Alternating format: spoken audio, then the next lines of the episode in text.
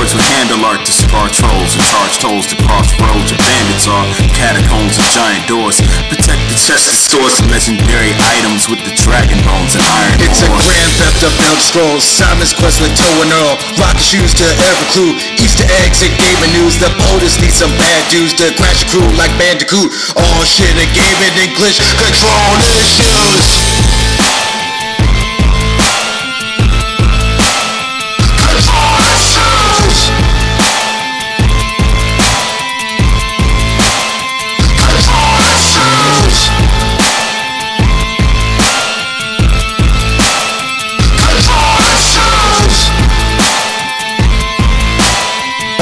All shit and gaming English. Control issues. Yes, yes, y'all. Yes, y'all. Yes, Yes, y'all. y'all. Well, this is Control Issues. I am the AMC.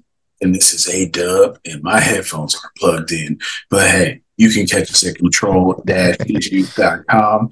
You can also go to your podcast provider, whoever that may be. Look for Control Issues, download it, subscribe to it, rate it, review it. Uh, head on over to twitch.tv slash control issues pod, where we put up gameplay videos for your viewing pleasure. And hop on over to X. My control issues is the handle. Lastly, shoot us an email, controlissuespod at gmail.com. AMC, how are you living? Living well, A Dub, living well. It's uh Thanksgiving week. Mhm. Um, I have been had it eating so much food this week. it's been great. Nothing but sandwiches. Yeah. Uh I know no sandwiches for me. I've been What? just straight up straight up plates of, of recreations of Thanksgiving meals. There's a lot of leftovers for some reason. Mhm. So, um it was awesome. Uh yeah. Everybody on Ozempic. so much family, so much time spent with them. Got in some workouts. It was it was great. It was like nice taking advantage of this time off. I also took off Monday to extend the the holiday weekend. Well so uh, yeah, so I'm just enjoying all of it. Watching wrestling. Like I had like like so. First of all, the week has been just great being around family and all that good stuff. Um, updated my my I my Apple Watch uh recently and they they changed some of the stuff up which is pretty cool but one of the things is um they added some stuff with the mindfulness app that I've just started taking Oh. advantage of where you can Oh. yeah like where you can uh it that like it'll remind you during the day to like log like your mood and everything and um and kind of like what what factors are playing into like your your current like state of mind in that moment um but what's cool is that so i already do like the sleep app and then the workout stuff. So it's logging all that information. And what it was saying is that um like who knows? It may or may not work but the idea is that if you notice that your mood is like kind of sliding and you might it has all this data where you can look at it and literally see like well my sleep is down. I haven't worked out in over a Mhm. week. Mhm. yada yada and so you can see all those correlations to your current mood. Have a data driven approach to figuring your shit out. yeah exactly so i just started trying that out so we'll, we'll see how that's going but health is wealth as as we like to promote at control issues pod We're on it too. Okay. Hey, I'm all about it. We've been promoting. We just didn't yeah like that that slogan. But yeah, health is wealth is the movement. yeah exactly Because dude, like um the watch update, it it makes a few more of the watch's basic functions a bit more accessible. Like now you turn the crown and you get all these widgets. Uh, Before mine is just mine is just um my watch is just a watch face. It's just the numbers. But I always wonder like what day is it? What is today's date? Now instead of changing my entire watch face, I can just move to a widget and like, oh okay. There we go. Yeah it's awesome it's all there readily available um so yeah enjoying that. Um and yeah i was saying like and then last night like i was just had that moment where so hang out with marissa we watched a little bit of 8-bit christmas rewatching that. Mm. great great movie. It's uh we watched it whenever it came out like on i think it was on max like a couple years ago. So it would have been hbo max then. And we watched it. The first time we watched it we are like oh this is immediately like one of those holiday tradition movies. Mhm. uh starring Neil Patrick Harris, but it's all about um you know you know the movie? No. Yeah, it's about like Oh, basically I think I do. Like, isn't it Yeah. kind of a, a redo of the Chris of a Christmas story? yeah, except he's getting the he wants the Nintendo instead of the Red Ryder BB gun. Yeah. Yes. Yeah. the Red Ryder PV. yeah. and so yeah, he's like it's all it's it's great. Like they the one kid on the block who has a Nintendo then the kid gets the power glove and they're all like Yes. excited and then it's that moment when everybody realizes the power glove is just terrible it's just one big marketing scheme um Back man, in the days of the shortest honeymoon periods on earth. yeah dude like back then if the power glove came out today nintendo would have been sued so hard like dudes False like, advertisement. This is this is coercion. Yeah, I'm supposed to beat Mike Tyson's ass with this power glove. Yeah. Um. Anyway, so yeah, great movie. Watch that. She goes to sleep. Play a little. Play a little. Uh, Dragon Ball Kakarot. Then I play a little Diablo. Then I watch. WWE.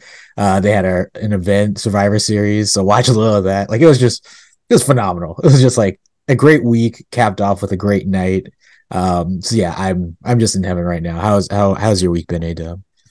Well, you know, Thanksgiving, doing that, hanging with the fam. Finally got to see uh, Spider Man 2 in person. So watching E single play that. Then who shows up? None other, the up and comer, Baby Jackson. He's not a baby. He's like, what is he, 2015? He's like, he'll be eight this year. So, but he's the man. He comes in. I'm watching my brother playing Spider Man, showing me all the all the new improvements. I don't think he ever hit the ground once. It's like just flying all over the city. It makes absolutely no sense. just so easy and like even to the point where you can do loops and like you can swing around things and stuff. And it's just all the tricks, all the suits, all the all the all the special moves where you, you hit the ground and you, vault back up. Oh man, it was so awesome. So little man comes downstairs. He's like, okay, I try to play the game. So my brother, being the good uncle that he is, turns the swing assist up to like halfway, just to just to get little man in the game. Gives him the controller. Of course, this kid is like it's unbelievable. He's doing some amazing stuff, and I'm just like, oh my god, I'm losing my mind in the chair. I'm like, oh, did you see it? He went through the fire escape.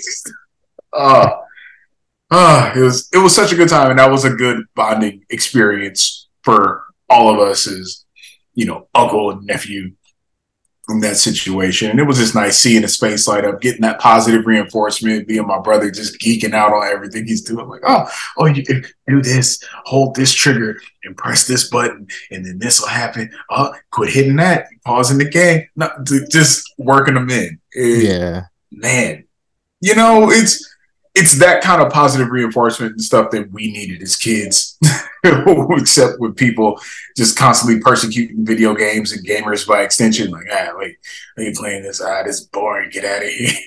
Yeah. like, nah. But now, you know, we're bringing them in, open arms. So it was nice doing that whole experience. Uh, helped as well. My brother had the bright idea that we should all do for all the men of the family should do 40 push-ups a day and hold each other accountable and check in. So about three days deep now, I'm hitting mine. It's no big deal. It's interesting though, because like my dad gets on, he's like, I did my 40. Oh, I did 30 more. Oh, and I'm just like, sir, it is not a competition. I, I got you.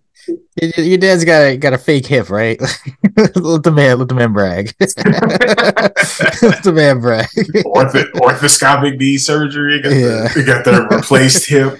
Yeah. He looks great though. He's he's uh down, I think, either at or under 200, lighter than me. It was just like, oh, the belly's gone. You look good in your, in your V-neck. Got the cuff on your shirt. I see you, son.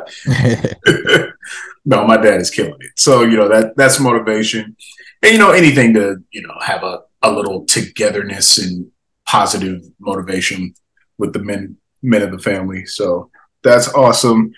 Uh, yeah, just been chilling, man. I don't even think I've been outside except to collect food. So I kind of need to fix that. I think I'm gonna go out tonight, try to like early evening, sundown kind of stuff, but like not late. I'm trying to see people, but not, you know, be there by myself. So we'll see what happens. And yeah, man, just been enjoying my time off, playing around with the idea of renting a car since my car is in the shop.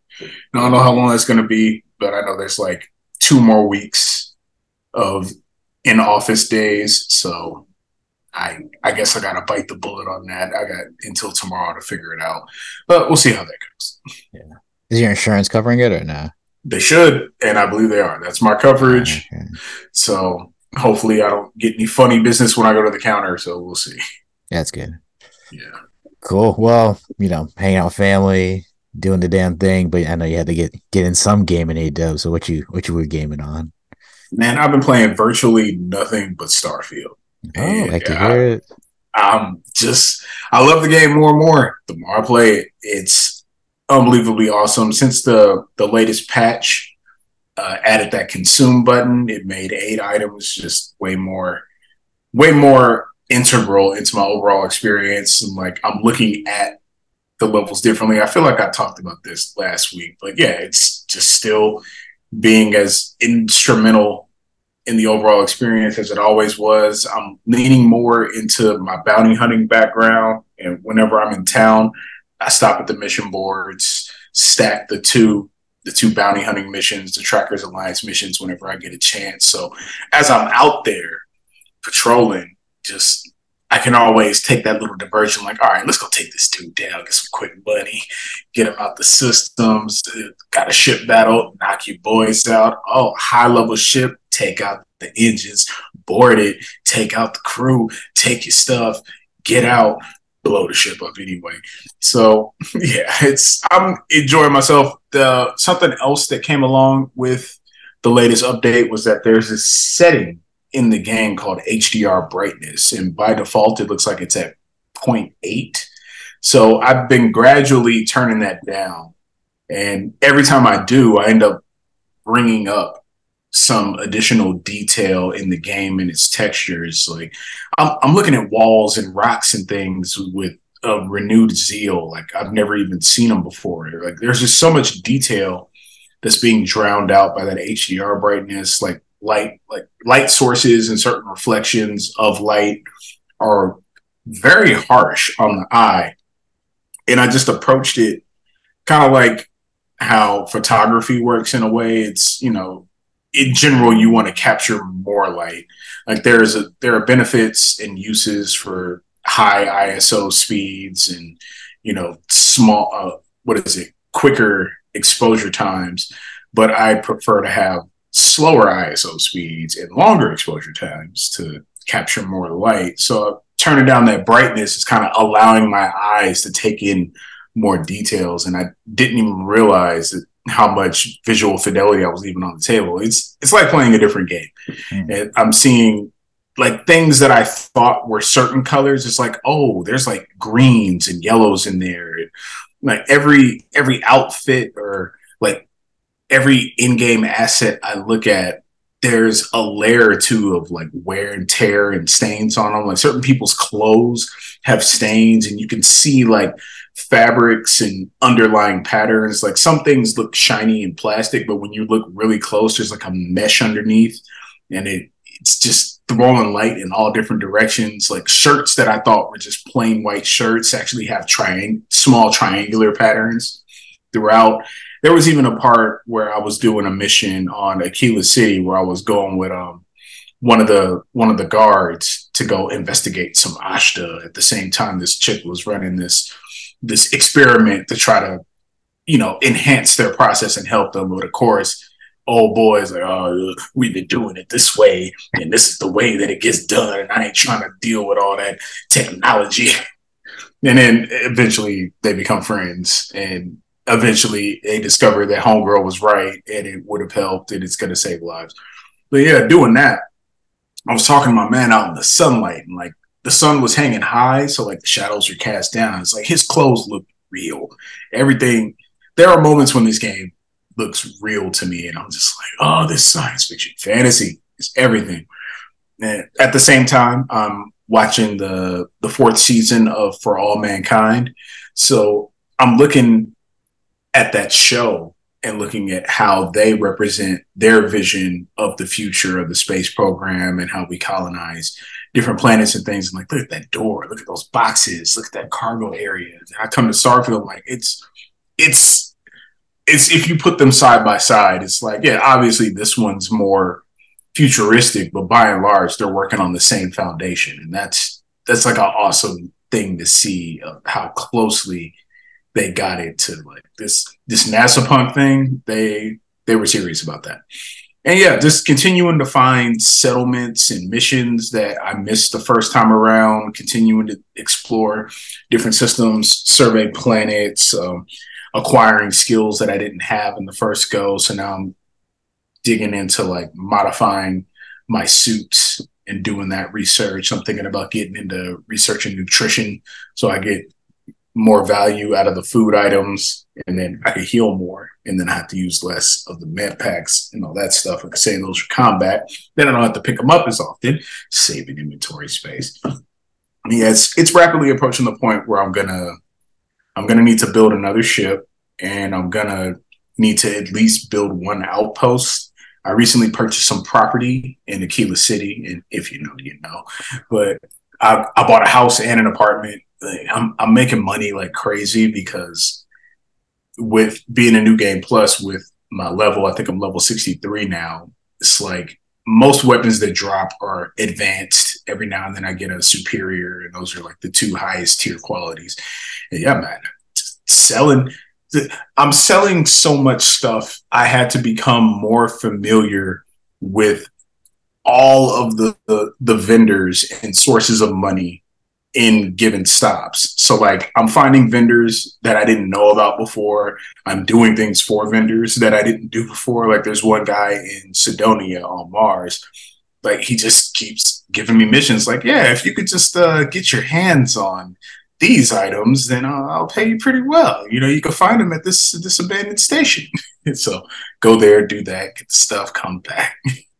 there's a lot of there's a lot of bang bang in the middle of that but having a blast. I got your girl. Hold on. So uh, we talked about it in the pre-show, but I, there was always this activity to go investigate this distress signal in this high-level star system, and I never got around to it in the first the first run. But I've been doing it now, and I found this place called the Crucible, where basically what they're doing.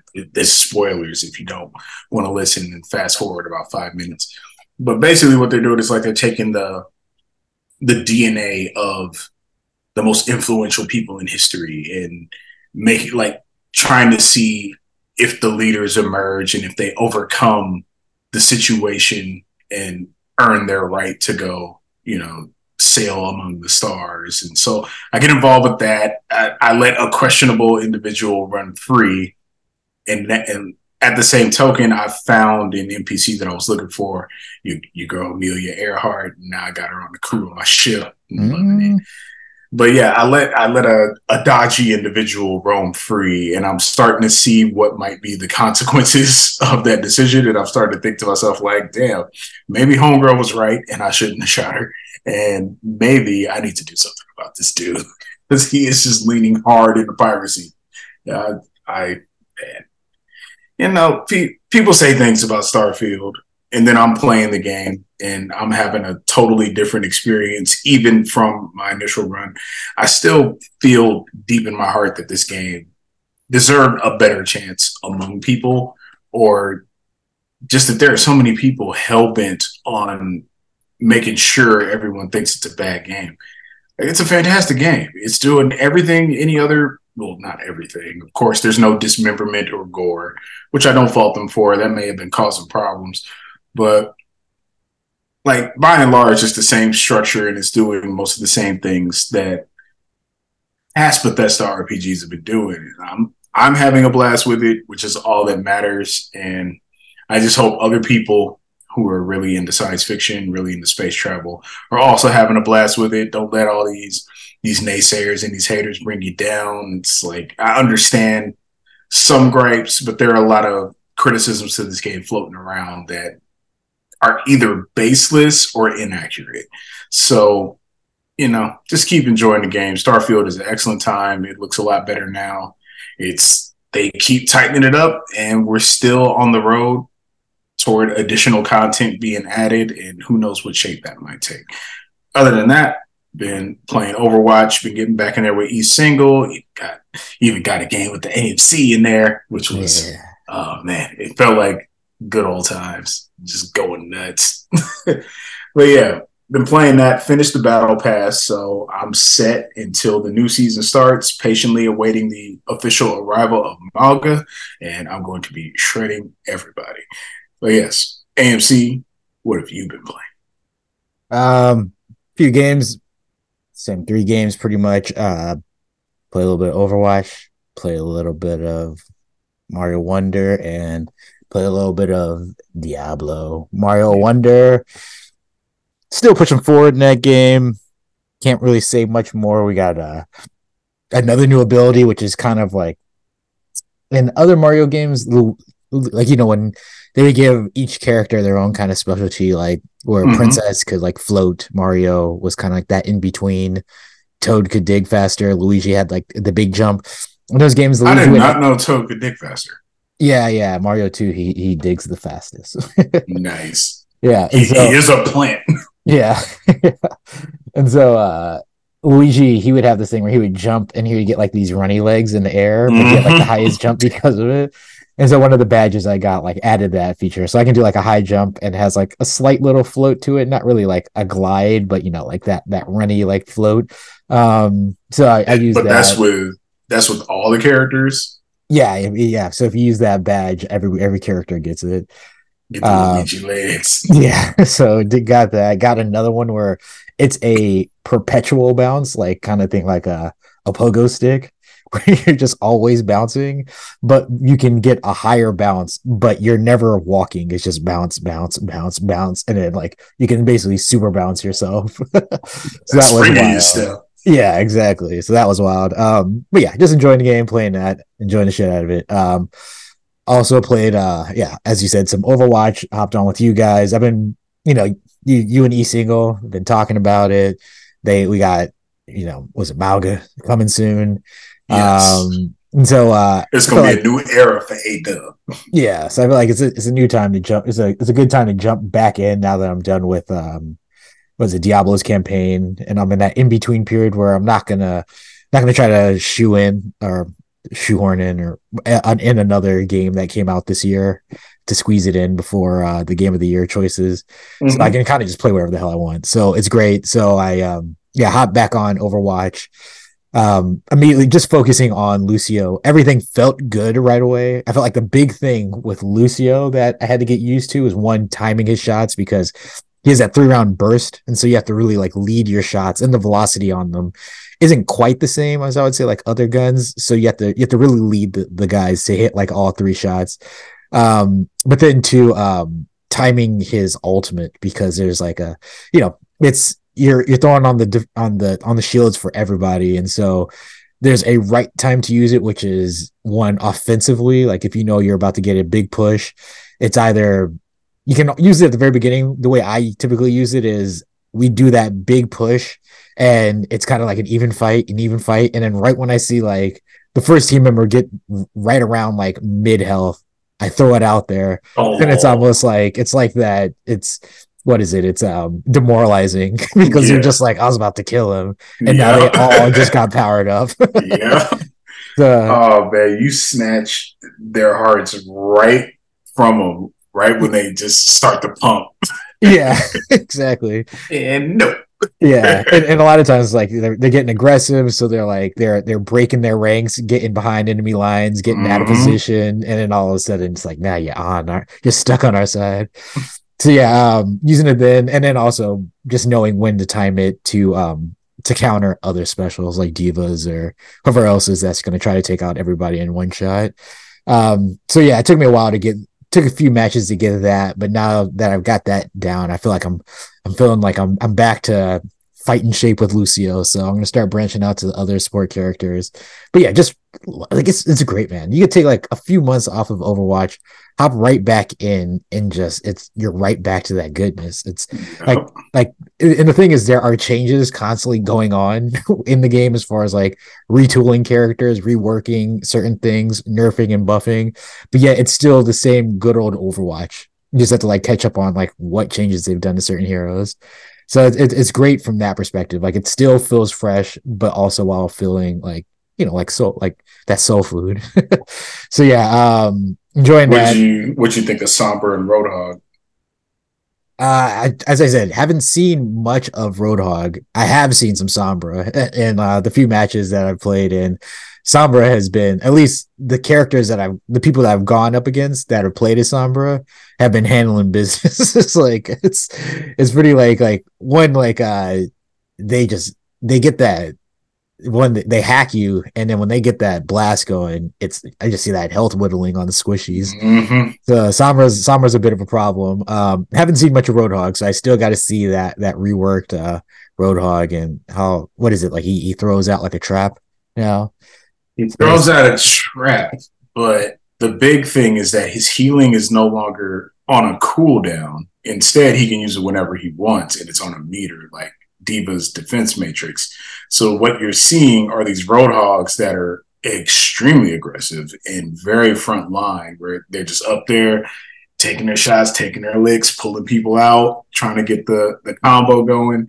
But then as soon as the going gets tough, they just pop their little pop their little take a breather, retreat to the back line, come back in, and knowing that they can just repeat that cycle like rapidly without needing to really retreat, wait for that cooldown to come back. Like there's no there's no vulnerability window until you run out all of that healing. So it's you're seeing some silly roadhogs. And then he has the trap where it's like, all right, put down the trap, grab the dude in the trap, taking damage, slow down, shotgun, done. so it's like, Jesus it can get mad. And then he still always has the ability to just hang around like a pit or an edge and hook you and throw you on that. Oh, it, it's awesome. yeah. Remember, Dan, remember uh, was it before Overwatch 2 came out when they did that Roadhog nerf and they were like the Night Sweep Prince? Oh yeah, when they were done, they're like because you couldn't one shot anymore with Roadhog yeah. off of the hook. yeah, they're like, oh, he's done now. He's useless. Yeah. yep, and then his numbers dipped. Like this, this brought him back. He's back in vogue. He's back in the forefront. Yeah, I also feel like his maybe his like hitbox with the hook was like a lot wider. so like he would just he would catch people from around the corner, shit mm-hmm. like that. Like it's crazy. Oh, I'm sidestepping that hook, no problem. It's got me, got you. Yeah. Ah, shield. Oh, babe. Oh, bombs. yeah. I'm like, sorry, I, I'm having flashbacks. Like I like it. it's like the Roadhog is like they they always try to make a character formidable without making it op like like where it's just like where it's too much. Yeah. and I, I, like that they're always trying to find that right balance of like no no no you don't want to fuck with this character but yeah this character ain't cheap anymore. So yeah. like always finding that balance. Um yeah i love uh but lucio is just ah, just as i was like as you're talking all i was sitting there thinking i was like lucio is just so fun to play as. Like he's one the, the speed up like i was like like the fast characters but like the speed up using that on the teammates i've been using that like been really like trying to heavily use that a lot more and then timeout. Like cause before what i'd do is i would usually hold up the heals and then i would go speed if it was time to like chase somebody down. But now what i've been doing more is holding on to the speed and then pay, really paying attention to the the countdown on the the heal boost because like basically like right when that hits up, then switching to the heal, hitting that heal boost, it immediately just throws everybody's health right back up. And then right when I see everybody everybody's full, then going right back to the speed um, to get people moving around because it's just like I don't know, just like listening to like watching a lot more basketball. Um, one of the things that they always say is like it's all about like what what makes a, a player great is getting is how well they can get to their spot because it's all about getting to your spot and then getting your shot off. and mm-hmm. so it's like for the defense, it's trying to keep you from your spot and from through like the scouting and everything they've done beforehand. And then for, you know, for the the offensive player, it's how can I get there? Like most efficiently and be able to get off my shot as quick as possible. And so just think about that, like with Overwatch and knowing that giving the speed burst allows people to, you know, get to their position to, you know, be ahead of the enemy or a lot of times to like chase people down it just makes that big of a difference and so yes. i've been really utilizing that uh that speed burst to you know really like support the team from that perspective and it, it's great like taking some time off come back have like a little fresh mindset of how to approach the game um in certain characters so just absolutely loving overwatch the last one diablo uh where we left off i completed the campaign uh had yes. taken a few weeks off um and I was just like, ah, I got to get to. I was at 49, so I was like, you know, I got to get that Paragon level, um, Yes. so I can start doing these what, the capstone dungeons. I Um, mean, you could have been done the capstone does without Paragon. It just depends on where you were with your character. I tend Okay. to do them like five or six levels ahead of what they are. Okay, yeah. When I was reading the IGN thing, it said it was like by levels, and so it was like 50 was what the first one that they had listed. So I didn't know if I was able to do that. Um, Oh yeah, it becomes available ten levels before you're at its level. So the level fifty capstone becomes available at level forty.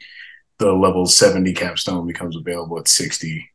oh, okay, nice. Yeah, yeah so I started doing the the whispers for the um, yes, for the tree. nice. yeah yeah so that was dope i went did that um and then this is the first time i actually like because i was just pushing i got to a point where i was pushing through the campaign wanting to beat the game so um i didn't really play around with the um the aspects especially mainly pulling Oh them wow! pulling them off of legendaries and then throwing them onto another like weapon and making that Mhm. a legendary.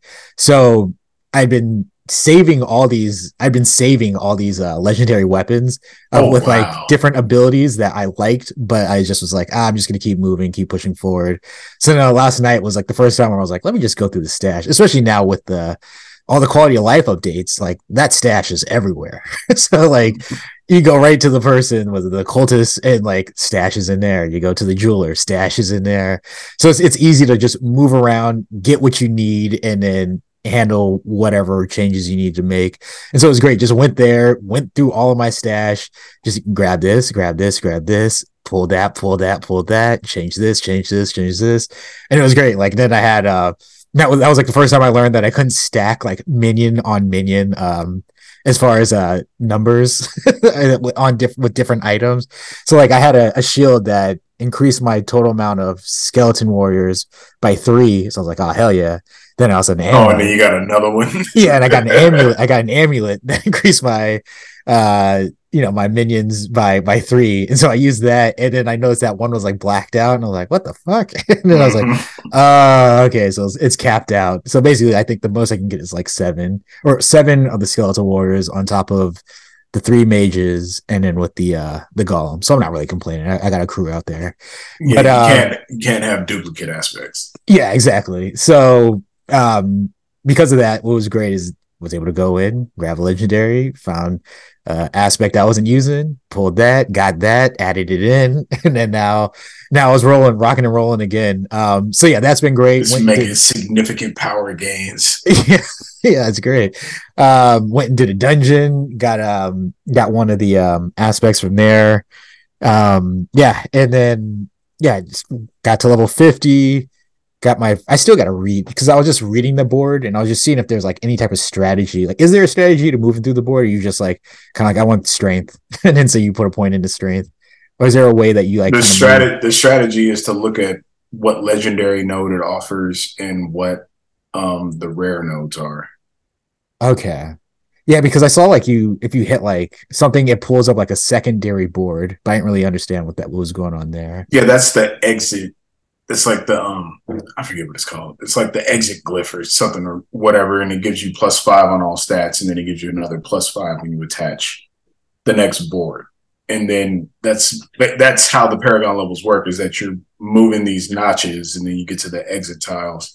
And then that allows you to attach another board and you move through that. And you're just putting those, you're putting those notches, you're tracing a path to the nodes that you want. So if you want the legendary node, you got to lay a path that connects all the way to the legendary node. Along the way, you want to try to get as many of the rare nodes that contribute to what you're trying to do as possible. So like you're a necromancer, so if you there's a board that most of the rare nodes give you additional minion damage or additional minion defense and you would just see how they're laid out and plot your path through the board to hit the rare nodes you want, the legendary node, the glyph, and get out to the next board so you can add even more abilities. Then as you're unlocking those abilities, the rare ones, they have their abilities, their primary abilities will double if you achieve certain stats. So in the first board, it might be, oh, 250 intelligence, and you get an additional 10% minion damage. And then when you go to the second or third board, it'll be like 450 intelligence, 470 willpower, get additional health for your minions, and you know, and it'll do like that. And then you get the once you get that glyph node, that's when you can insert a glyph into it. And a glyph is something that you get inside of nightmare dungeons and as a reward for doing the whispers. But the glyphs have even different abilities. It might be, you know, you get an additional 12.5% damage while you're healthy, or, you know, yeah. it might be something like increase the effect of of like rare nodes in range by 30%. But with the glyphs, so you get that extra that extra buff from when you get the stats right. But then you also go into the nightmare dungeons and after successfully beating those without running through all your revives, then you can level up the glyphs and that increases the the potency of their effect. And then like at level 15, I believe they get a wider range so they can they, they have a larger area where other nodes can contribute to their power. And then I think they max out at 21. You Yeah. Yeah, good yeah. times. It's, just, it's just a button masher.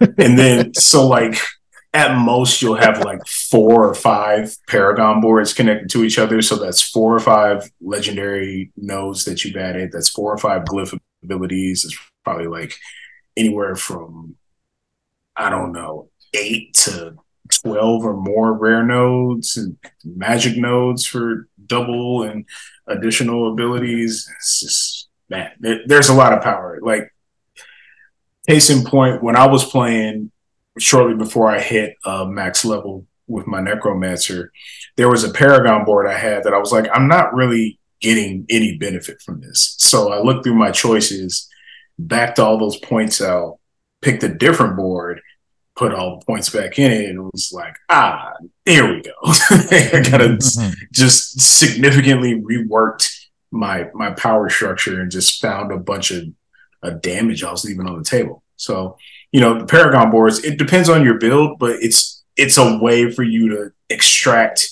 even more power from whatever build you may have come up with and perfected by the time you you hit level 50 and now it's like okay now you can start to create different kinds of synergies and things if you really want to dig into it so yeah i'm doing i'm working on that now so that's yes. great uh I definitely I'm gonna put some work into that because I, I I'm enjoying the whispers. I thought it was like a big dungeon, but it's it's like those just like going into a cellar, except it's a, mm-hmm. it's a badass boss battle every time. So it's great. so I'm enjoying that. Um, I'm gonna I love cellars. Yeah, um, yeah, yeah. It's awesome, nice and quick, and just a good fight every time. So yep. loving the shit out of that. Um, and yeah, played some Dragon Ball Z Kakarot. Not gonna say much more there. Just that it's it's awesome. Like I'm I'm flying through the world. I'm I'm it's all the fandom that I wanted from this type of game. In that like I'm just like I'm in awe as I'm flying through the world of Dragon Ball Z as Piccolo or as Goku, just with my burst, my burst fly. Um, and yeah, it's it's fun. It's great. The action's good. It's everything that I want it to be, and then some. It's definitely, you know, I'll, I'll talk about it more. But let's let's take a quick break. We're gonna come back discuss a little bit more Dragon Ball Z Kakarot, and we're going to get into these topics of the week. Top topics of the week. Yes. Um, yeah. So, you know, I don't have much more to say about Dragon Ball Z Kakarot. um, just that, you know, it's just, it was a game that I was trying to figure out. I was like, is this game going to be kind of mid, like mediocre? But, um, you know, but like because it's Dragon Ball Z, you know, I'm going to enjoy it but I'm I'm enjoying the shit out of it. so like I'm I'm very pleasantly pleased with how they've been able to pull this off from a one open world Dragon Ball Z game, but also capturing the burst fire combat to then you know you play a Spider-Man game you want to know how good the swinging is in the open world like it's like those little details are very important to you know putting you in the in the shoes of of that character that you've been you know just watching for years. And so um with dragon ball z it's with this with kakarot they've done such a good job of like one fleshing out the world but then also just making it fun to move through it and feel like you're you know a Saiyan or just you know one of these powered individuals moving throughout that world and coming across characters within it. Um even and then the moment the moment like just storytelling because they're literally just going through the story it seems. Like i i got to king kai's planet. I had to do that whole part where i'm ta- where i first meet him and i have to tell him a joke to make him laugh in order to to you know as my first initiation before he'll train me. So I had to make that right di- dialogue choice, made him laugh. Then he's like, all right, I might have to teach this dude the Kaioken. So Damn. yeah, and then it jumps back and I'm back to Piccolo training Gohan, p- playing as Gohan. I gotta go and take out take out a dinosaur to get some dinosaur meat. That's as- right. I forgot about that. yeah. So it's like there's it's just all that stuff is going on. It's it's great. And there's there are just dinosaurs around in the world and you can hunt them and uh get their food and then go and cook it. So um it's great. It's awesome game. I'm loving it. Very pleasantly surprised and just you know just a fun good time. Um it, that is Dragon Ball Z Kakarot. But a dub Yes. That's enough about Dragon Ball Z. Let's get into these topics of the week. Top Top topics, of the, week. It's never too much Dragon Ball. Yeah. Um, Never too much, especially as the games get better. I know that's not good. Um, so yeah, just to set up this week's news. Last week we we had pulled a bunch of stories, but the uh, the Game Awards ended up just taking the entire episode. So there's just a lot of stuff we didn't get to. This is also a Thanksgiving week where there's not a ton of news, so we're gonna be so keep that in mind. We're gonna be covering some some stories that we felt were important from last week that were worth discussing while mixing in some some current events from from this this week. I don't even remember the stories from last week. I know they all kind of blend in with that turkey. um, so, hey, Dub, what do you what do you want to lead off with for the Well, topics of the week? we've got a report, a follow up like to a developing story. So as we know, Star Wars Knights of the Old Republic remake is kind of in limbo. It's in it's in I won't say development hell. I'll say programming purgatory. And yeah, we just keep trying to figure out what's going on with this game. I know there's probably a lot of fishing going on in the rumor mill just to try to get things stirred up. But so first we got the reveal, Sony exclusive, Knights of the Old Republic remake. Everybody's excited, optimistic. Oh, what can this be? I can't wait. Excellent get. Then we come to find out that hey, it's not panning out the way that it's supposed to. We're gonna find a different developer for this game. It's like, all right, cool. You know, maybe maybe it just wasn't going right and you know you need to get it in the right hands. We don't want them to mess this up. We don't want them to put out something that isn't deserving of the name of the legacy. So you know go on do that. Then we get word that the game may be canceled. So now the follow-up story to that is apparently the game is still alive. So Jason Schreier made an x or i don't even know how to say that It- Yeah, made a- made a tweet. He it's hilarious that a company that very publicly changed its name will never be called by its new name. Not seriously. X, you know what we really mean. But yeah. Uh, Jason Schreier says, can't say whether the Knights of the Old Republic remake will ever actually come out, quote unquote. But yes, two people from Saber Interactive tell me they're still on it, despite recent rumors that nobody is working on the game. Saber took the project from Aspyr last year, as Bloomberg reported then. So, you know, I'm seeing different kinds of reactions on the internet. I mean, people like myself, of course, we just want this game to get into some capable hands and see the light of day. Star Wars Knights of the Old Republic was, I mean, it was one of the games, at least for me, that put the original Xbox on the map. It's one of the games that put, I want to say BioWare on the map. This was their game, right? Like Uh, BioWare yeah, did. yeah, yeah, yeah, yeah. It was a Bioware's game because that, that that one of the things with this is like, like, like we couldn't trust the current Bioware regime to take care of this game now.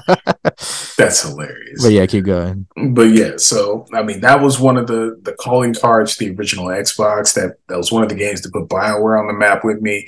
I mean Jade Empire, yet another one of those games. I mean, can we get a remake of that or a sequel? Come on now. the talent's out there, just roundabout. But yeah, Knights of the Old Republic, people are enthusiastic about it. You know, it sucks that it's going through this this kind of turmoil. I would rather they put something on the table than to just let the dream die. AMC, how do you feel about what's going on with the Knights of the Old Republic remake? I mean, it's yeah, as you mentioned, it's kind of funny just because you know when that's why you have to always wait till the end because you know we're always in this rush to judgment mm-hmm. when it comes to anything when we don't even know how it's going to play out. And I remember like yeah, when this was initially announced and it was going to be a you know time exclusive or PlayStation exclusive, everybody's like, "Oh, this is this is a coup." yeah, for Sony. Taking that formerly Xbox exclusive. Yeah, they're like, "Oh, like that. It's supposed to be Xbox's game. Uh, Sony is a coup by Sony." And then now the game is in development hell. We're trying to find yeah. somebody to save the save the game. Um, yeah, so it's like it's that's why it's never like. There's just it's it's kind of like a waste of time to do mm-hmm. that that early reaction of like this is the end like this specific moment spells the end yeah like not not knowing how things are going to turn out how it's going to look even if it came out how it's going to look by launch date yeah if people are going to be happy with it because you know what these games it's people are excited and then once you see start seeing footage it's like oh I, uh, like the diehards start coming out yeah. they they got they have to give their seal of approval so you know how that goes um, that's hilarious. Yeah, so uh, it's unfortunate this is the case because this is a game that a lot of people were looking forward to, but good to know at least that you know that the window hasn't closed, it's still open, uh, that you know there's still a chance. You're saying there's a chance uh, that there's still a chance for this to happen. so yeah, um, I, I am happy about that. But yeah, this is this is insane because I mean it it knocks on the door. Oh, go for it, go for it. it just it just the fact that this is a Star Wars property, like you know, if this was if this was EA, people would be like, this is everything. That's yeah. wrong. uh, and so yeah, it's it's kind of funny how how all this is playing out, but it's unfortunate because I know people are looking forward to this game, and you know, certain individuals might be having meltdowns that we're really looking forward to this happening yeah. sooner than later. But uh, yeah, so we'll just see when when it comes out because I we at least know that there is definitely a demand for it and people want it. So somebody who's got some money and some know-how to get the right developer on it will get this game out there in, in some way, shape, or form. So I, I, I don't um I don't doubt that that won't happen. It's just a matter of when, and hopefully it'll be in, in a good state. So I mean, it, it knocks back on the door of the situation of when developers should be announcing games. Yeah. Because you know, could could they not have waited until they gotten deeper in development, had something tangible to show and be like, hey, this is coming one year from now, six months from now, whatever. Like shorter announcement to release window, announce things that you know are coming out and are coming out in the short term rather than the long term. Like why even why even set yourself up to to go through this publicly? Like all this could have happened behind closed doors, and then it could have just been some retrospective article about the Star Wars game that never was, the remake that never happened. I don't know. That's where I'm at with this. I just think we got to get away from announcing these games way before they're ready to go. Yeah, I, I completely agree. I completely agree. Um, anything else before we move on to the next topic, A Let's get into the topic of the week. Top topic, topic of the, the week. week. All right, give me a second. All right, so this one is from Windows Central. It's actually an interview with the the CEO of Immortals of Aveum. and um, oh man, yeah, that's yeah, great. So we're gonna so basically just you know from the CEO's perspective, what went wrong and you know their plans with that game moving forward. Because it's a game that you know some people were looking forward to, um, you know, and it just came out and it kind of got buried. And I know some people had there are some people who who criticize, I guess, how it looked technically um, and then there are other people who are just like, yeah, just it was it was unfortunate that that happened to that game. Um, but yeah, let's see. I've never seen a game like just emerge into the ether like that. It's just yeah. with no no fanfare, no like not even people like, hey, actually, this game is pretty good. It just came out in nothing. Yeah, just complete apathy. like, like, like, di- like it's one thing to like, you know, for Forspoken, and people would be like, "What is this Marvel writing?" I hate it. I hate everything about it. yeah, but it, it kind of just came out and li- like when people say it came and went, this is the prime example of it came and went. Yeah, but it's also, fifty percent off right now on the PS Store. Okay, well, you might want to hold off if, if you got a subscription service. uh, so, I'm putting it on my wish list. Yeah. Uh, let's see. On this is an interview on Windows Central. I'll give credit to the interviewee or interviewer. This is Samuel Tolbert. Interviewee, CEO Bret Robbins. So there's going to be a lot of eyes because this is written in a, a first hand pers- uh, perspective. So while it's hard, while it's hardly the only possible cause, I asked Robbins if the packed release when schedule of 2023 contributed to Immortals of Aveum struggling to find an audience. His response 100%. uh, we were not in a position where we could delay or push out of our launch window. We set those windows quite a bit ahead of time because you're spending marketing dollars, you have commitments to a particular date. Um, Robbins adds that the team already knew the chosen release window would be crowded as Immortals of Aveum was launching around the same time as Armor Core 6, Fires of Rubicon, with Starfield following shortly after, and Baldur's Gate 3 was also right in that mix as well. Um, his his words, um, I've never seen a year like this, he says, adding, it's always hard to break through the noise when you're a new IP or a studio people haven't heard of before. Trying to create awareness for us was really, really difficult. It's always hard for a new IP, and this year was 10 times harder.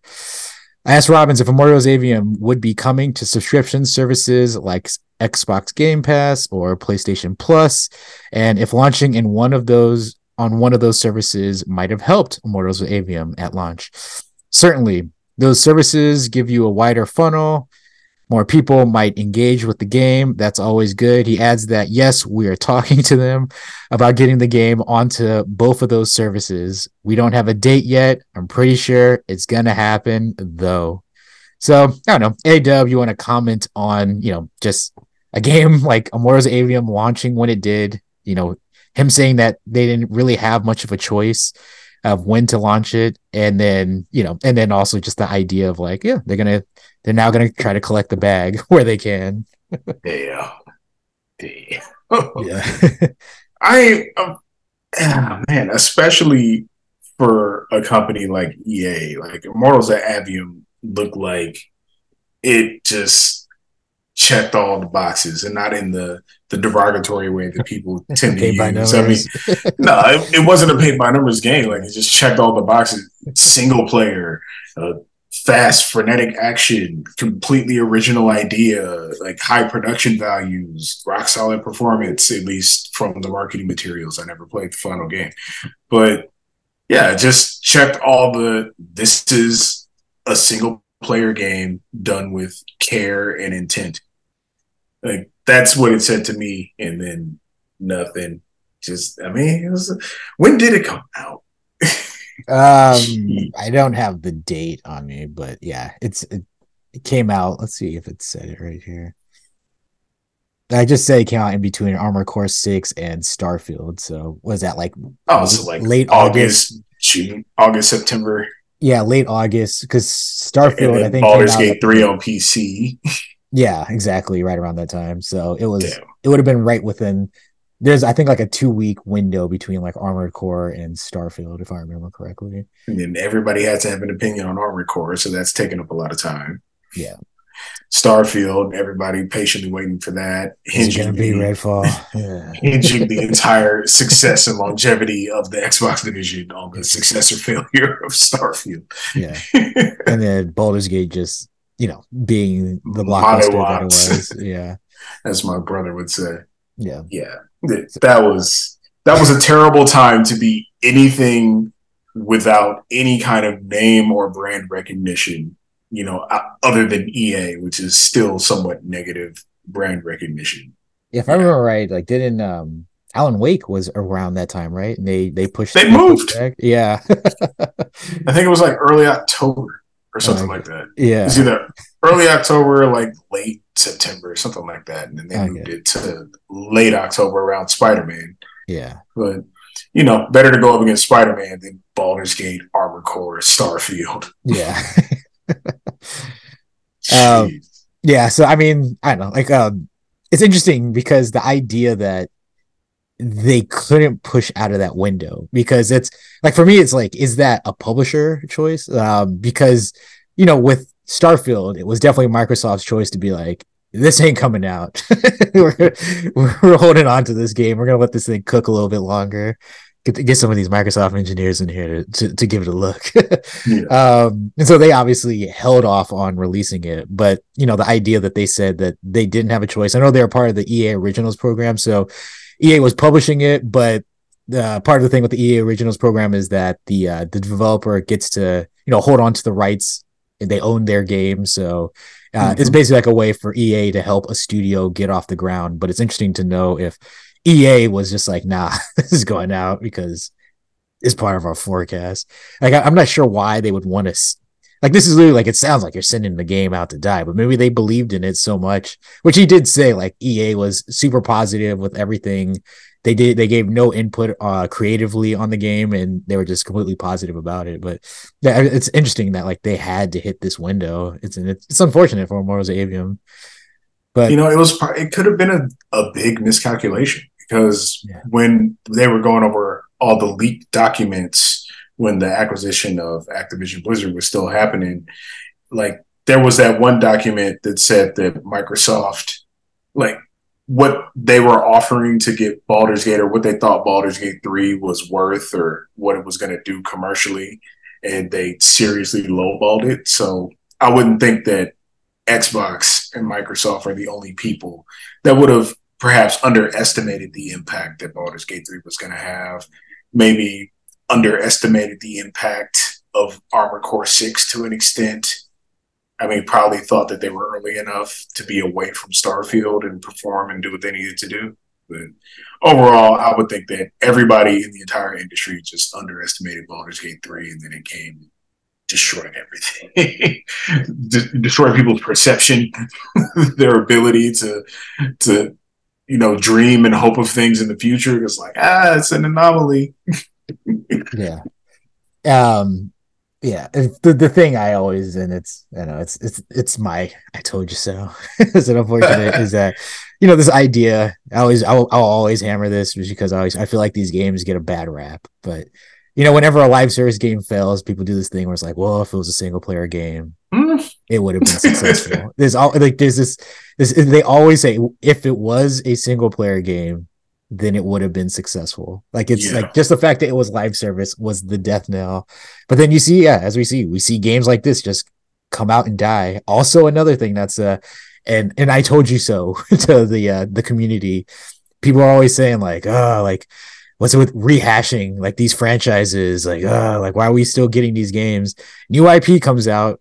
What do people want to get? They want they they want to they want more. They want Armored Core Six. The sixth Armored Core, the next Bethesda RPG, yeah, the Are you- third Baldur's Gate, which is also the third like console game yeah. from Larian. Yeah, and then yeah, you we got we got later coming down the line. We got Alan Wake two. We got Mario, another Mario game. We got Spider-Man, another Spider Man game. this is this is a time for big franchises. Is is that fall time? So it's like like new IP. I get it. Like as you said, it's it's a little different when you're an established development studio that people have that that has like a strong following and will follow you to whatever new IP you drop, as opposed to new developer, EA original, new IP, drop it right in the middle of all these these heavy hitters. Um, but yeah, I mean, hey, even to the same extent, Square Enix, new IP, PlayStation exclusive. Um, what is it? Forspoken, January. yeah, yeah, Top- exactly. Top of the year. Only game near it was Dead. The only game near Dead Space remake. This is the best. yeah. Forspoken. Like Square, Square had to just digest Forspoken and move on. Like I'm surprised that the talk about it has died down. Like that's how that's how good you know the year is when people just don't have enough time to hate on things that are just easy targets for them normally. Yeah. because like everything, it, Aloy still comes up discussions for for no reason at all. But everybody stopped talking about Forspoken at some point. Yeah.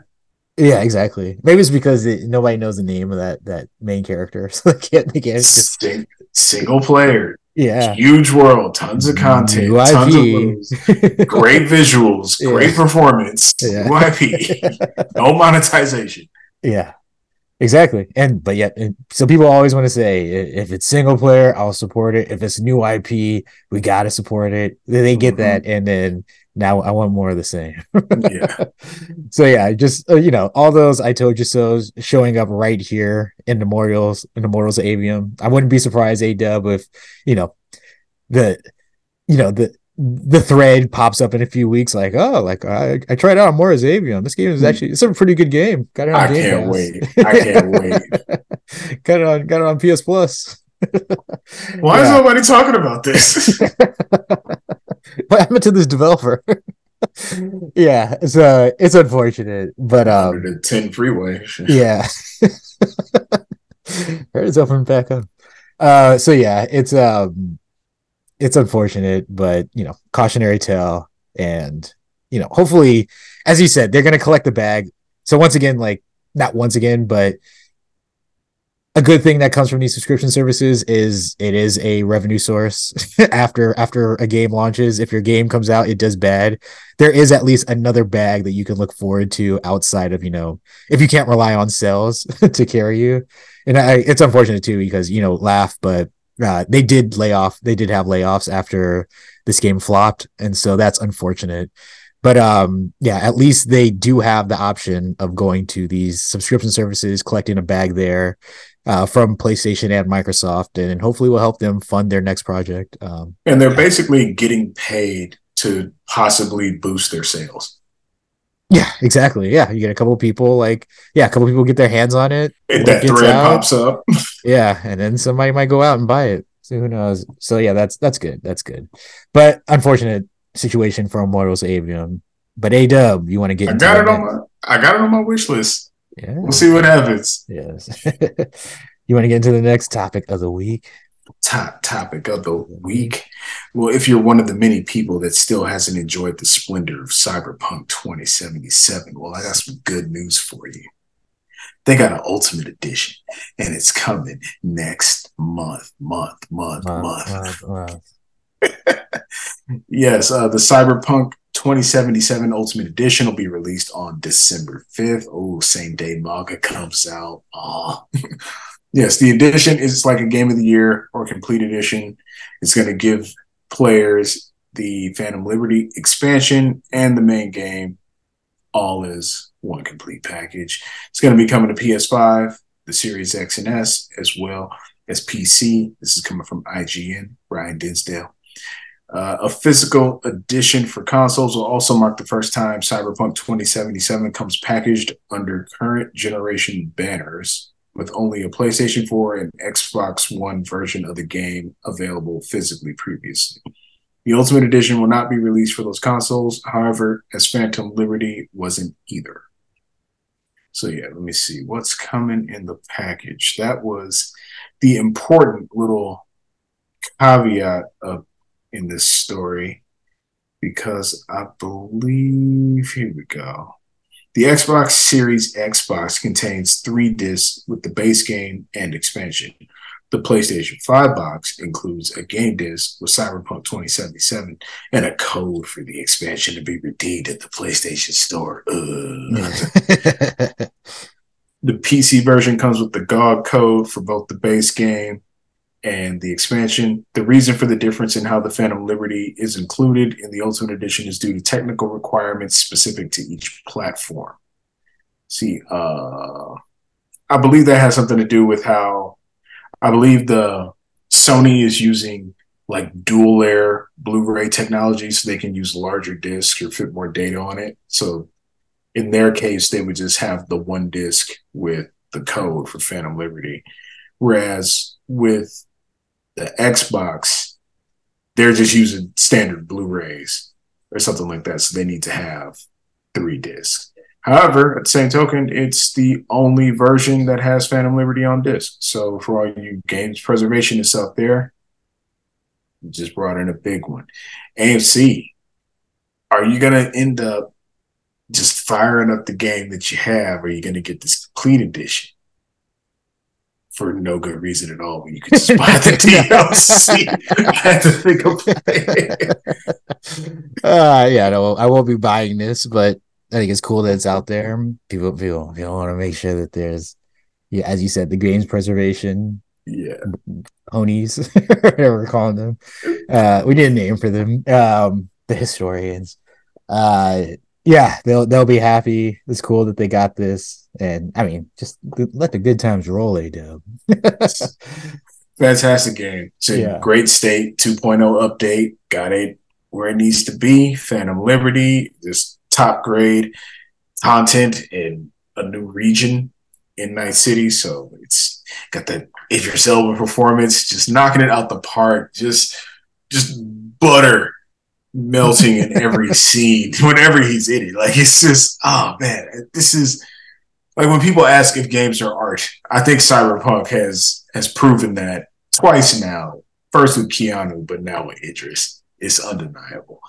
So yeah, if you've waited this long to get the game, your your patience is being greatly rewarded. And I envy anyone who gets to experience cyberpunk like this for the first time. So I get to experience like this many times over. But if this was the first one, like it's in it's in game of the generation territory. And keep in mind, it did come out on last gen consoles, but it's just, it's interesting that the best version of the game isn't available on last gen uh, AMC, how do you feel about it? Um, wait about the the last gen version not getting this complete edition. Just that Cyberpunk has made this tremendous turnaround. It has become like an icon of gaming, like it should have been since the beginning, because that core experience was always there. But now it's just like you, you can't tear it down anymore. There's nothing left. It's, they they did it, and I'm it sucks that it took this long. Do you think could it have been possible for them to delay it until now? Just three more years. Could you imagine?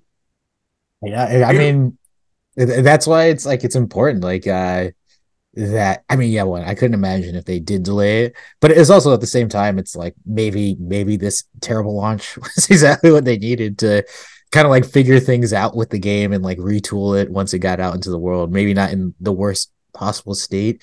They delayed it like maybe a year, maybe not wouldn't have been as big of a disaster as it was.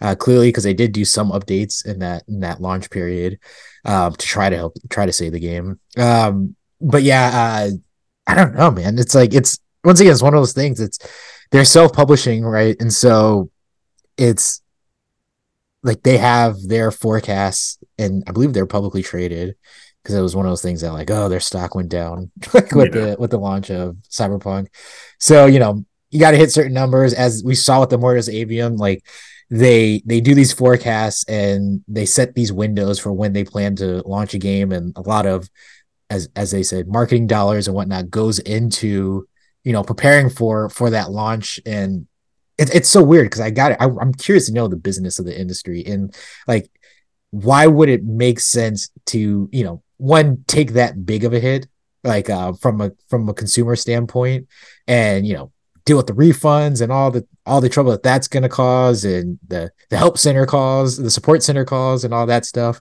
Um and why not just like push that headache off to later? But like maybe it's just one of those things where it's like like you're worried about the investors like pulling out and that would be an mm-hmm. even bigger hit if you're not hitting your your dates that you've told and that are going to you know just be these big influxes of cash.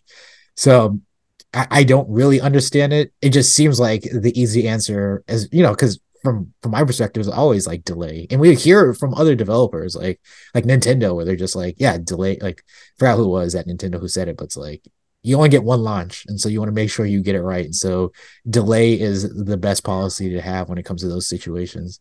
I just don't understand like the workings behind it but it it seemed like right? Like if you're gonna launch a game like Immortals Aveum in the middle of all these heavy hitters, you would think it'd be like, hey, let's just move this to January.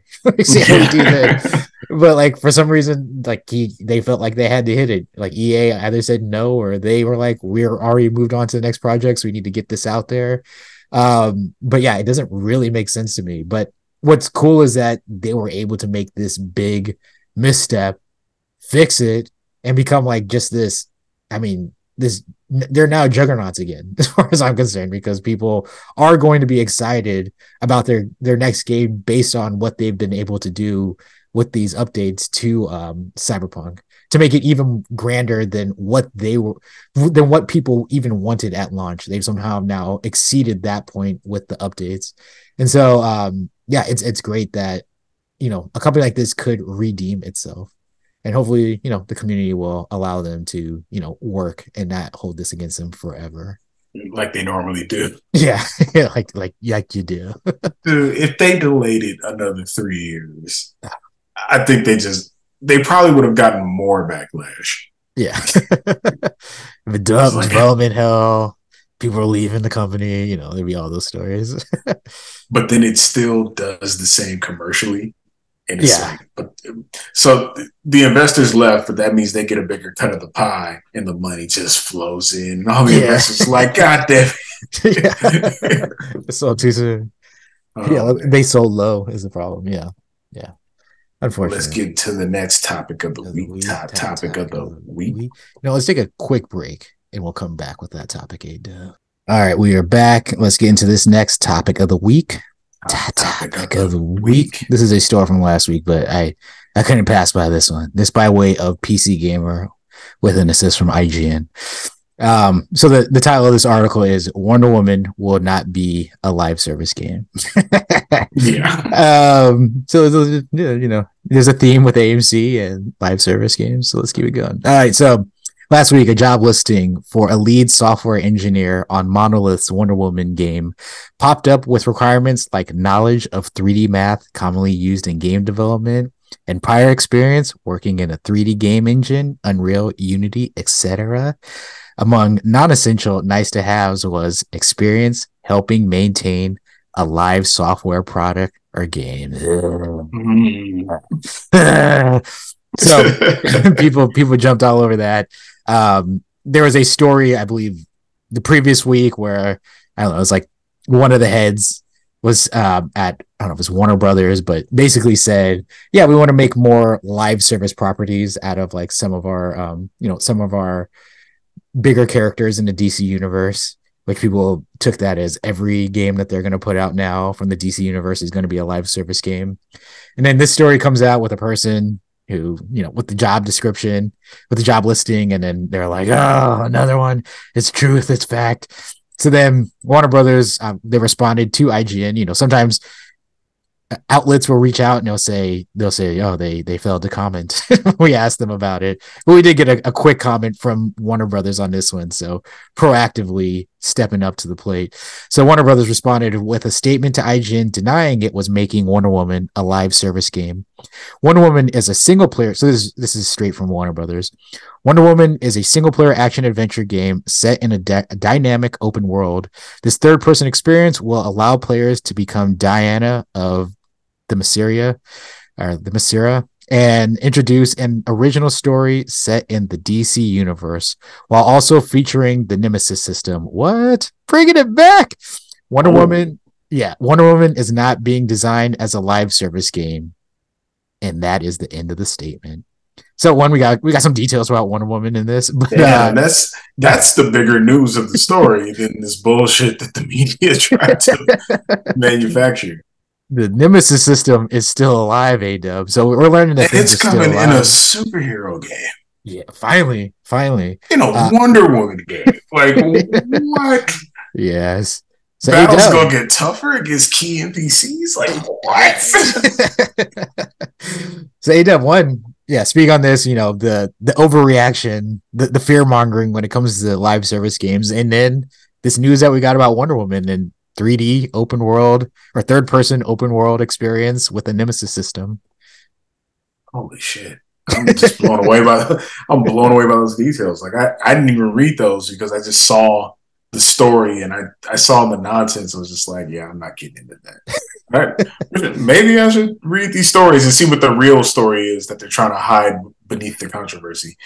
But yeah, they're just taking advantage of that knee jerk reaction to live service games. And like, there's nothing to really, there's, there's not much to say that hasn't been said about that. It's people just, as soon as they see it or hear it, they freak out they hinge everything that the game will ever be worth on the fact that it's live service or always online and then they just they don't pay attention to it but you know they they rub they try to rub that off as being like the reason that live service games are bad when it's like no the game itself is probably just bad because when there are good live service games people stick around for those and play those it well beyond their natural shelf life if they were to be just one and done single player experiences. So folks gotta quit with the knee jerk, especially with Street Fighter Six in the wild and nobody coming at it sideways for its live service elements. Nobody saying anything about that. Division Two still going strong. Destiny 2 still going strong. Diablo 4 still going strong and stronger with each season. Overwatch 2 the game that oh they didn't need to make it. they didn't need to get rid of the old Overwatch. and then the same people tell you that it's not that different from the original Overwatch, so it's like okay, yeah. yeah. So whatever. But yeah, man, it's I'm just I'm happy about those details like open world nemesis system. You know, see now I need to know more about Wonder Woman. I got the um the Earth One books for her. Yes, yeah. I, I, read the first one. I have the second one. It's probably still in the plastic. I need to read that. It just like really exposed myself to what's going on in her her realm and with her story. I'm excited about that, man. I, I want to see what the next iteration of the Nemesis system is. I'd like to see that technology catch on and appear in more games, different kinds of games. So Blizzard, of course, has their own like Nemesis they had their nemesis system in Diablo 3, and now they're saying that the, the butcher serves as the nemesis in this game. Oh. So they have their own ideas on that. But man, I I can't wait. I'm very I'm very excited because I want to play as Wonder Woman. I think it's long overdue to get her an action game of even the the most bare minimum quality, which you don't have to do too much to make Wonder Woman work. She has a sword and a shield and a whip. All you got to do is get that whip tight. That's the only soft spot. Oh, I can't wait. Black yeah, flying, flying, flying in that invisible jet. Dude, can you can you imagine like just just move the left stick forward a little bit. She walks, you're holding the the block button, and she's just shrugging off bullets while just casually walking through a battlefield. Yeah. Uh. If they all they have to do is get that part right and make it a, a gameplay mechanic. They do that, this game will sell itself. Yeah, yeah. That's the only Wonder Woman fantasy you got to do right. Exactly, I completely agree. Yeah, um, yeah, super excited about this. You know, you already know how I feel. I've I've, I've beaten it to a pulp. I feel about people and their opinions when it comes to the, you know live service. It's, it's absurd. yeah, it's uh just the, the complete like just overreaction to any type of news that it's like they've now the NFTs have gone away, they they can now do put all their focus into live service hate because it was like for a period, if any if any CEO or you know just high ranking C-suite official at a company just said something about NFTs, it'd be like a headline on like a on a podcast when it came to gaming. And so um, now that that's like kind of died down, it's the, the thing now to focus on is live service. We got we got to we got to drown that out with our hate. Um, so yeah, it's uh one, it's great to see that I think people have one they've already decided WB is done based on their based on people's tepid feelings when it comes to the, the Suicide Squad game. Yeah. and now that just bleeding into anything that WB puts out moving forward or publishes moving forward. Um so yeah, that's that is what it is. But yeah, this is I'm so curious to see what they do because yeah, we all we know Wonder Woman obviously like it this this could be the testing ground because if they get it right with Wonder Woman, like if anything, it's what's good is they try this out with Wonder Woman, see how they do with this Nemesis system, and they get it right in time for Batman. Because you know that that Rogues Gallery is what I want to see that Nemesis system like just utilized in its fullest um, potential when it comes to that. So I think it's good. Let's, let's do it with Wonder Woman. Um, I think that one just an open world Wonder Woman one Wonder Woman game is going to be dope as hell. Just being that Amazon, moving through the city, uh, handling that business. Um, she has cool powers. She has she has weapons. She she got the gauntlets, so you can you can do some cool things there. And Being then able to run fast and jump high. Yeah, and jump and she, far. She has like a bunch of different outfits, so that is a thing that could be definitely utilized when it comes to cosmetics. Oh. Um, Give stats. Just give me stats. yeah. give them stats and make a TR a necessary piece of equipment if you want to do a TR throw. Yeah, throw the TR. exactly. oh man, boomerang that shit. Uh yeah, so they can have, have casual clothes, have your earth clothes. And like obviously you could see that, like just having missions, you gotta investigate, wrapping people up in your in your lasso of truth, interrogating them, interrogating them. your dialogue. Just trying to. The, the stronger their mind, the more difficult the mini game. yeah, I mean, they could do some really fun things with Wonder Woman, and just the idea that like she is going to get her own full fledged, uh, you know, because I can't think of too many, you know, superhero female led games, um, and Wonder Woman is one of those properties that like I think is gonna I think you know could withstand you know the uh the uh like I, I can't I can't relate to this like crowd. And so it'll be interesting to see I want them I want to see them put out a um yeah a Wonder Woman game just because I think they can do some really interesting and fun things there with that character. And you know and and not be overly criticized from certain segments of the community. Infamous first light PS4 Oh, okay. There Expansion go. DLC. Yeah, there you go. to Infamous Second Son with Delsin the Dude. dude. yeah, your girl Abigail Walker. That's right. You gotta give her her. Killed it. Yeah, yeah. yeah. Get, getting trained, getting trained in captivity to use her powers, and then getting released upon the upon the city of Seattle. Oh man, I miss Infamous so much. I really hope they go back and like do an Infamous three, do an Infamous reboot, but I need something in that Infamous two vein again because the uh greatest original superhero IP ever made. Yeah, so good. And, and Spider-Man has done so well that we probably will never see it again. Oh no, that's Insomniac. Maybe Sucker Punch. Yeah, we'll a, we, we'll we got, a, Wolverine, got Wolverine coming. yeah, yeah. We'll take a break. You know, we got Ghost of Tsushima. We'll, you know, that second one's coming. Maybe it's gonna we'll be amazing. Maybe we'll Can get second punch after that. I mean, can uh, you imagine if it's current gen only? Infamous. Uh, Ghost of Tsushima. Oh, I, I know. Yeah, that's gonna be insane. I, current, I, I feel I feel like, yeah yeah, and also like with with the tips and tricks from Guerrilla Games with how they rendered Horizon Forbidden West. So it's just every single aspect of the armors, it everything around in the environment is just lifelike and detailed. Oh, it's gonna be so good. Yeah, I'm, I I can't wait. That lighting, everything. Because that game is all about like atmosphere, uh, and setting. And so yeah, I cannot. I can't wait to see what that looks like and how they will take advantage that performance mode. And you put it in that quality mode. see the murmurations um, again. yeah. So yeah, and like there's there's like not a lot that they have to do, but there is like a lot that they could take advantage of to take the game to the next level. And so I'm I'm excited to see where they decide to improve and what what they ins- decide to add to the game because it was already a masterpiece. And so I I am very curious to see what they do. Maybe get like they didn't have like dual blade samurai in it, did they? with two hand stance. yeah. So they can oh. do, get that that that Musashi. Exactly. Yeah. exactly. Shit, even have um. I think more games need to get back into including tracking as a game mechanic, but just really do it up and make it more realistic. So not where you have detective vision and you're just following the highlighted footprints that are evenly spaced, but like you actually see damage to the environment because we already have destructibility we already already have deformation and you know burning and trampling of certain foliage things like that but you can make things very distinct and visual to like oh i went over there uh, I came through here Oh, there's there's some dung over there. Oh, you know, still giving off some heat. It's not too far. no, there's some blood. Get some blood. Yeah, I want what like, I want. Get in there, and then like it's a trap.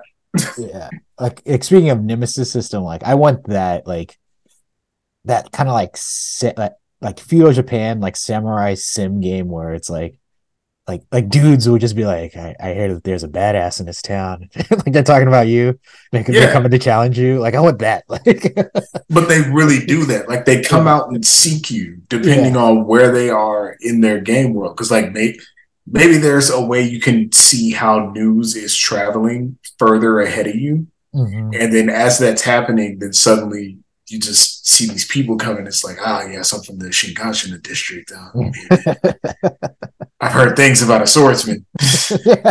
It's been Yeah. working out of this town. Yeah. Like they're looking for like like the, the swordsman that, that smells like flower petals. or they just they find you in the middle of the road, or they find you like they're they're looking for you, they're tracking you, they're using Yeah. the tracking mechanics, they're following word of your exploits, they're getting on your trail. Like ah yes, he's he's still here. The sunflower. Like imagine if they went through town looking for you. You just like you're you're at a brothel or something, you're looking out the window slats and you see dudes like moving, showing pictures and things to people in the stores. Like you see the guy point at the window at you. Yeah, gee.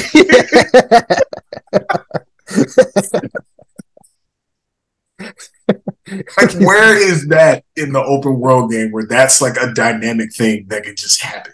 Yeah, like you got a choice. like you can run, or You can run, you can you can go in the outside. streets, you can Yeah, fight, you can fight inside. yeah, I'm still waiting for my tea house fights. yeah. in these kind of games. Like, when do I go in the tea house? Like, all the dudes stand up, all the patrons back away. That Mugen fucking taking out all the dudes. Yeah, like I want that.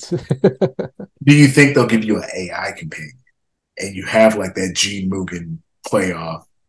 Or like two two protagonists, but they work as a crew. yeah, yeah. Oh man, that would be that would be great.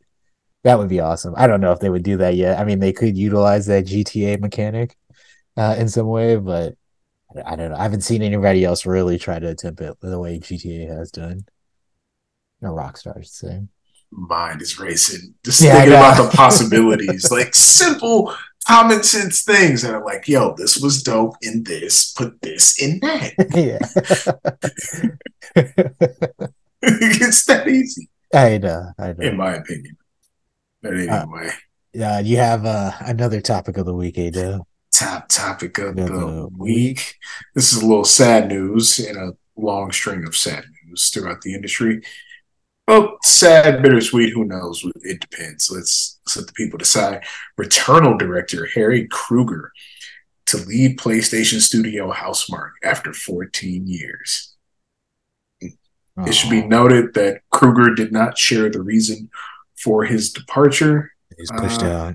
Yeah, pushed out as part of the acquisition. Him and Jim Ryan. that happened like what two three years ago because because they wanted to do a live service game. Yeah. Yes, yes, that's why. See, Uh. Krueger says it's been an honor to accompany Housemarque on this journey witnessing our growth from our smaller arcade inspired titles to the magnificent heights we reach with returnal we really shook the pillars of heaven together and i will forever be proud of all the amazing things we've accomplished as a studio departing from Housemarque was a very difficult decision but i'm leaving the company with nothing but deep gratitude for the past and a glowing optimism for the future with an exciting new project in the works, a fantastic team that's stronger than ever, and the continuous support of Sony and PlayStation Studios, I know that Housemarque's brightest chapter has yet to be written. AMC, are you holding back tears like I am? Yeah. Um, no, I'm not. I, I wasn't familiar with this cat, but you know, they, they put out great games, A Dev. Um, I'm sure you have a, a stronger stronger sense for Housemarque games than I do, and so you, you can speak more on this. I'm I'm I'm not great with these type of stories where like like this in, individual left. And then like, you know, people do that thing where it's like, well, it's it's not even the same team. It's not the same studio anymore. it's like they have like their engine, all their de- all their information, but yeah, they're, they're somehow like now just incompetent. Housemarque only a name, as if everybody just changed overnight.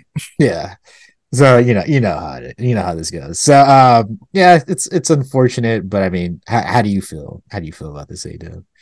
You know, it's he seems excited. He seems to know what's going on. I guess they're working on something new, which is going to be very interesting to see. Housemarque has always come with original titles. I I go back to Super Stardust HD on the PlayStation 3. That was it was arcade goodness, but in a, on a console in my home, and it was like it was so nostalgic yet also so like innovative and fresh and original. It was just it really gave me a full impression of what Housemarque is and who they are.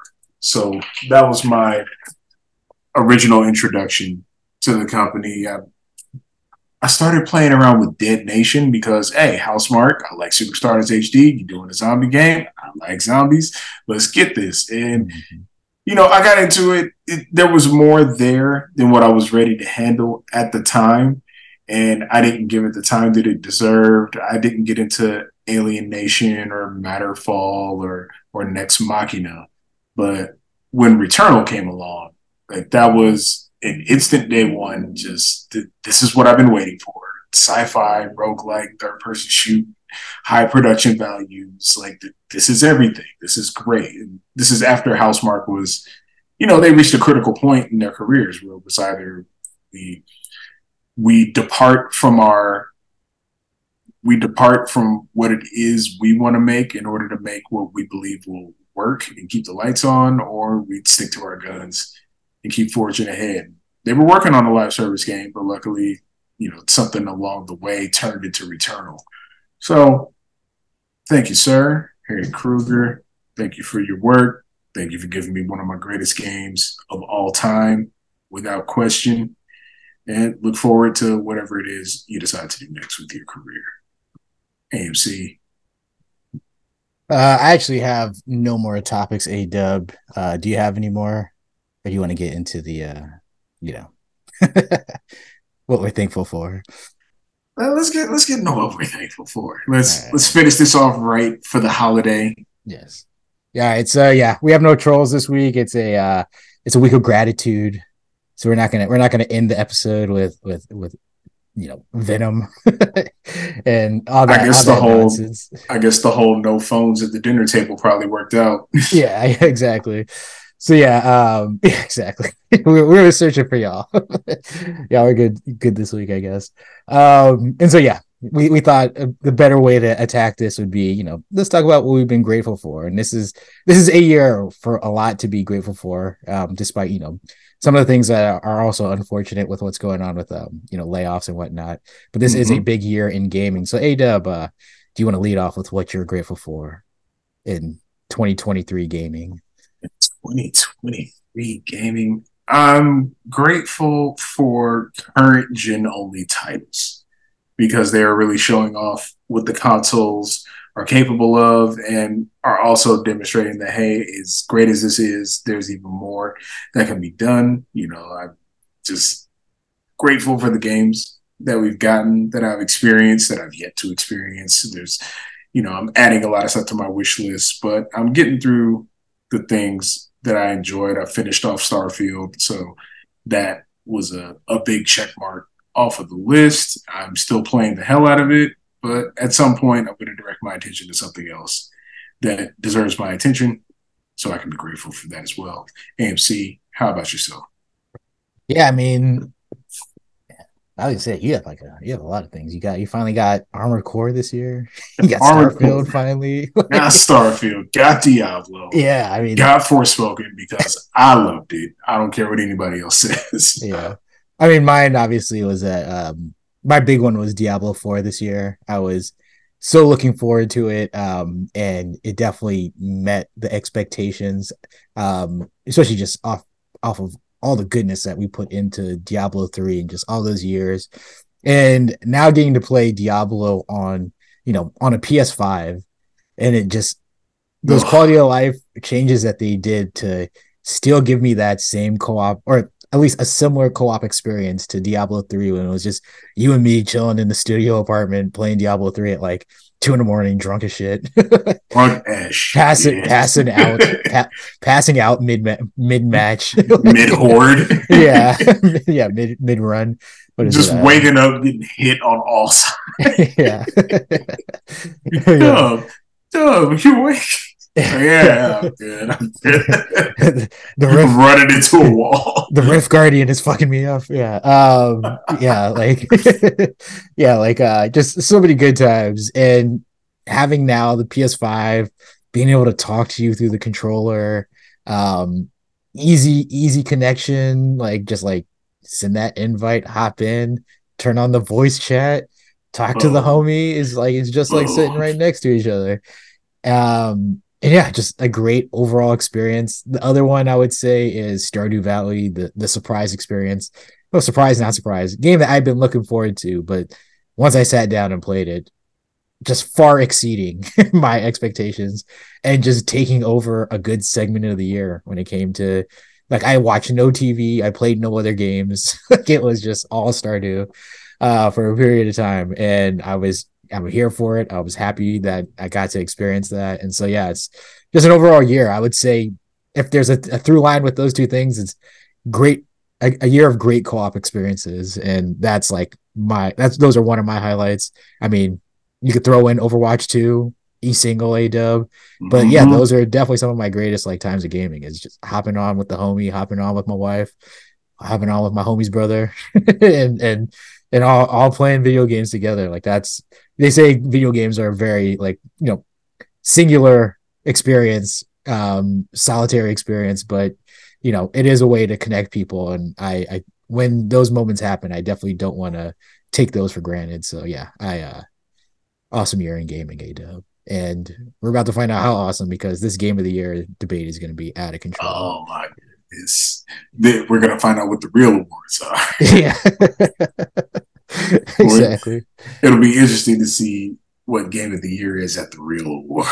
At the real awards, yeah. Yeah. Because people are already saying like, oh, you just want to pay attention to BAFTA and Dice. Yeah, oh yeah, yeah. We, we're, we're pushing it. Yeah. Moving the goalposts to to those awards. It's like, I mean, just look at the like.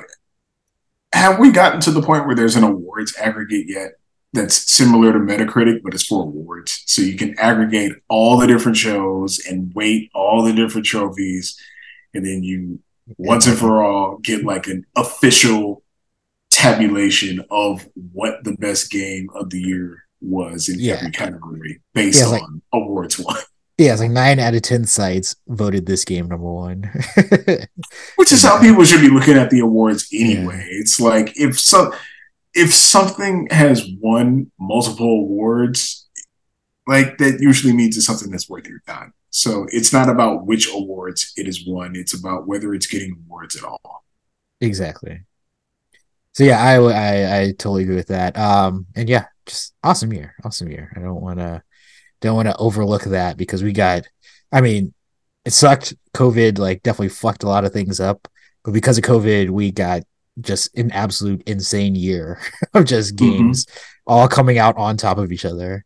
Um, so yeah, it's uh very much an awesome, awesome experience. I, I will say. Do you have Do any you- final words? Oh, you're gonna say? Do you think Baldur's Gate? do you do you think Baldur's Gate threes? Do you think Baldur's Gate three sets? Uh, do you think it beats The Last of Us two and sets a new record for most Game of the Year awards? Oh, uh, Because I think the record is like 300. Oh man. I which mean, should also tell you why we need an aggregate. So, what, what- oh, Last of Us. Oh, interesting. Yeah, maybe it could. Because what I was gonna say was that, like, well, like, uh, you know, there's gonna be exclusives that people are gonna vote on no matter what. like, you know, like, like Starfield or Zelda from the Nintendo community. But I mean, Last of Us was an exclusive, so you can't say that. Yeah, I you can't. Yeah, you can't rule out that being a possibility. So yeah, maybe uh maybe I could see that being the case. Just hard. Yeah. To, it's just hard to imagine. But, so yeah. it looks like The Last of Us two is holding with the most awarded video game of all time. Wow. Wow. Yeah. Um. Okay. Yeah, I can see that. I can see that. Um, yeah, even though people, Elden people Ring officially. Oh, did somebody say Elden Ring is officially? really. Oh, it has 324. So Oh. Elden Ring is the game to beat. Can Baldur's Gate 3 take down Elden Ring? Most awarded? I don't know. I think it's entirely possible. It's a different it's a fantasy for all the people who aren't Souls fans. Yeah, yeah, exactly. And they've been waiting for that for a very long time because, you know, Lord of the Rings wasn't exactly killing it. And The Witcher, you know, that was the last one, but it came out bef- several years before The Last of Us Part 2 when it set the record, when Last of Us 2 set the record. So this is the current like fantasy juggernaut that could take back the dark fantasy crown.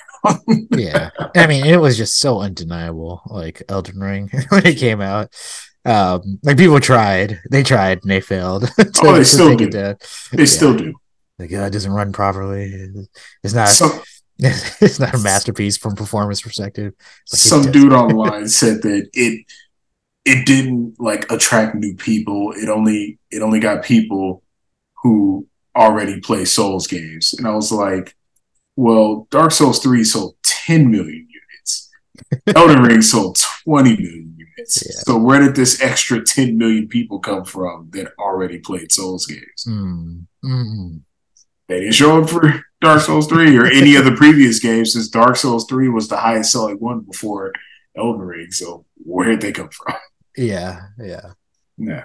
I mean, we'll see. I mean, it's definitely I could see it, man. But it's just just because it was such a stacked year, it's hard to believe. But then there are like there are a lot of people who are just saying like it's unden like Baldur's Gate 3 is undeniable. So I could see that like when it's time to, you know, when it's time to actually cast their votes, it'll be interesting to see how many people go against you know that idea. But also maybe because I didn't hear a lot of negativity. So it's like literally like if people are picking against it, it's almost just a a preference thing. Like I I just really enjoyed Final Fantasy um, 16. I I enjoyed know, it.